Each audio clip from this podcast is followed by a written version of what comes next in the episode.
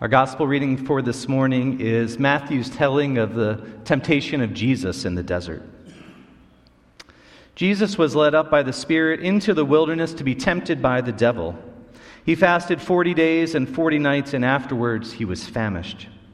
The tempter came and said to him, If you are the Son of God, command these stones to become loaves of bread. But he answered, It is written, One does not live by bread alone but by every word that comes from the mouth of God.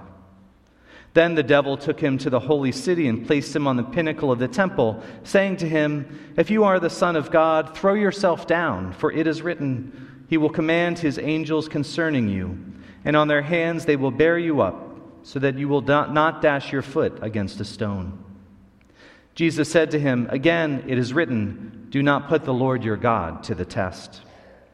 Again, the devil took him up to a very high mountain and showered him with, showed him all the kingdoms of the world and their splendor. And he said to them, said to him, All these things I will give you if you will fall down and worship me.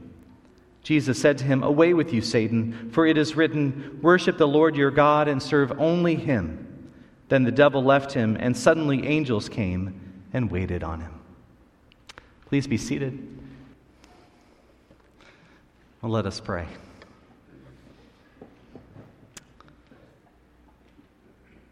Dear God, we thank you for the life that is all around us, for this past week with Ash Wednesday and all the ways that we gathered, for our flea market and all the ways that we served, for our children and all the ways that they bring us joy and hope.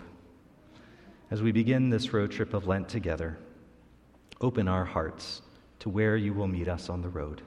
In Jesus' name, amen. You could excuse Jesus for being hangry. Hangry. hangry. That very descriptive word about being hungry and angry at the same time. Following his baptism, the Spirit had driven him out into the unforgiving desert where he remained and fasted for 40 days and 40 nights and became famished. The devil shrewdly saw this as an opportune time to tempt Jesus to turn stones into bread and feed himself, saying, If you are the Son of God, command these stones to become loaves of bread. When Jesus quotes Deuteronomy, as he does all three times in this story, one does not live by bread alone, but by every word that comes from the mouth of God. The devil tries again. If you are the Son of God, throw yourself down from the pinnacle of the temple because the angels will bear you up. And Jesus says, Do not put the Lord your God to the test. And finally, the devil offers Jesus all the kingdoms of the world if only Jesus would bow down and worship him. But Jesus replies, Worship the Lord your God and serve only him. The story of Jesus' temptation in the desert could be read as a simple morality play for Lent. Jesus avoids the temptations of gluttony, vainglory, and greed, and so should we. Done and done. But there's so much more happening in this story. And I think the key to this story is a fundamental misunderstanding about God and Jesus as God's Son. The devil begins with the temptation, the temptations with, if you are the Son of God which belies an assumption about what it means to be God or the Son of God, what it means for God to be all powerful and all knowing, to be the three O's omnipresent, omnipotent, and omniscient, to be everything, everywhere, all at once. The temptation presumes that if you had that kind of unfettered power and knowledge, you would use it for your own gain, just like the devil would do. It was the same distorted understanding that the devil, in the guise of a serpent, used to persuade Adam and Eve to eat the fruit in the Garden of Eden. They wanted to be like God, and they imagined that they knew what that meant, but they did not. And it only brought them exile and shame. I imagine that it's something akin to wanting to be your own boss, thinking you could do it so much better with that level of authority and power and then realizing that the boss has to work a lot harder than everybody else. And because everybody is counting on them, they must put the well being of the organization and individuals ahead of themselves. They must sublimate their ego and their power for the sake of the greater good. Commentators say that in this story of Jesus in the desert, Jesus does not authenticate himself as the Son of God through feats of power by throwing himself from a mountain or flying through the air. In fact, the next time he enters the temple, he will do it as a powerless king, without any demonstration of his might. At his arrest, Jesus forgoes calling God's angels to his aid and remains obedient to Scripture. A little later, he refuses to follow the scribes who say to him, If you are the Son of God, and admonish him to come down from the cross. Christ conquers the devil not through power, but through his renunciation, through his humility, through his obedience to God's command. Jesus is the Son of God by virtue of keeping the basic commandment of the love of God. St. Paul put it this way to the Philippians It is Christ Jesus who, though he was in the form of God, did not regard equality with God as something to be exploited, but emptied himself, taking the form of a slave being born in human likeness, and being found in human form, he humbled himself and became obedient to the point of death, even death on a cross. Jesus refused to use his power to save himself. He refused to cash in his get out of jail free card as the Son of God. He refused to divest himself of his or our humanity.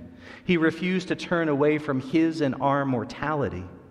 Even when he was afraid and prayed in the Garden of Gethsemane, Father, let this cup pass from me, still he went to the cross.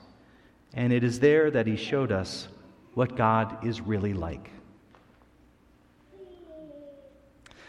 As you may know, we have had 12 funerals over the last 12 weeks here at church for people from 16 to 95 years old.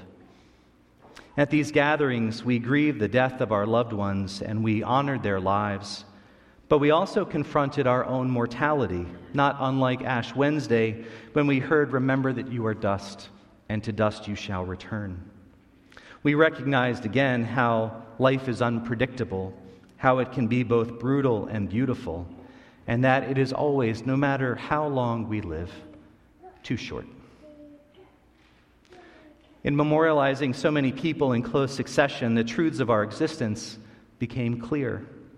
We heard time and again how, despite our limited days upon the earth, our messy humanity, and our finite bodies, we are capable of beautiful and miraculous things.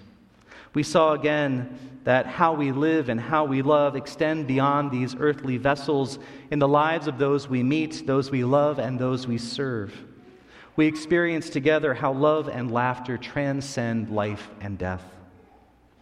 We heard how the legs that carry us to show up for each other, the arms that embrace us, the hands that teach us, the minds that are creative and quick, and the hearts that love us reveal to us something of the holy and the divine.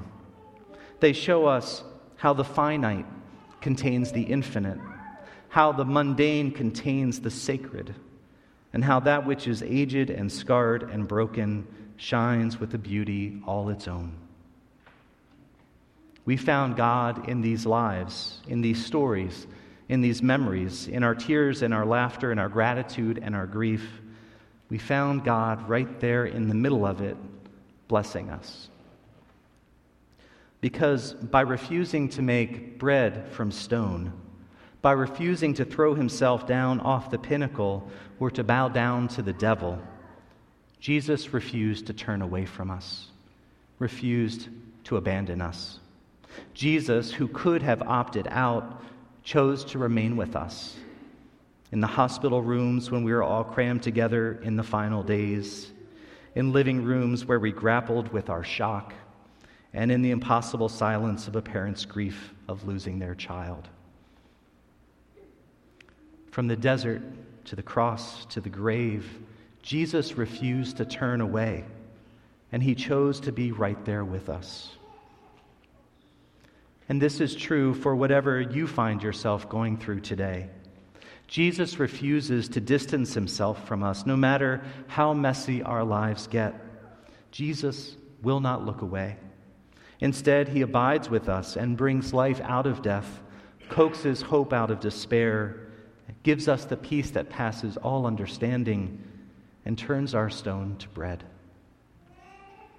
And we can let others know that God is there for them. We can show up for them. We can put our bodies in the spaces where they are. We can listen and pray. We can phone and text and send cards and email and snap. Our presence, physical, prayerful, digital, nearby, or from afar, reminds them that they are not alone and reassures them that God is with them. And I invite you to think about a couple people in your life that could use that reminder this week and let them know that they're not alone. This is where our Lent begins. Hangry and tempted in the desert, and it will take us all the way to the cross. And Jesus, in this season, as in life, is with us every step of the way. And the devil said to Jesus, If you are the Son of God. And Jesus said, You have no idea. Amen.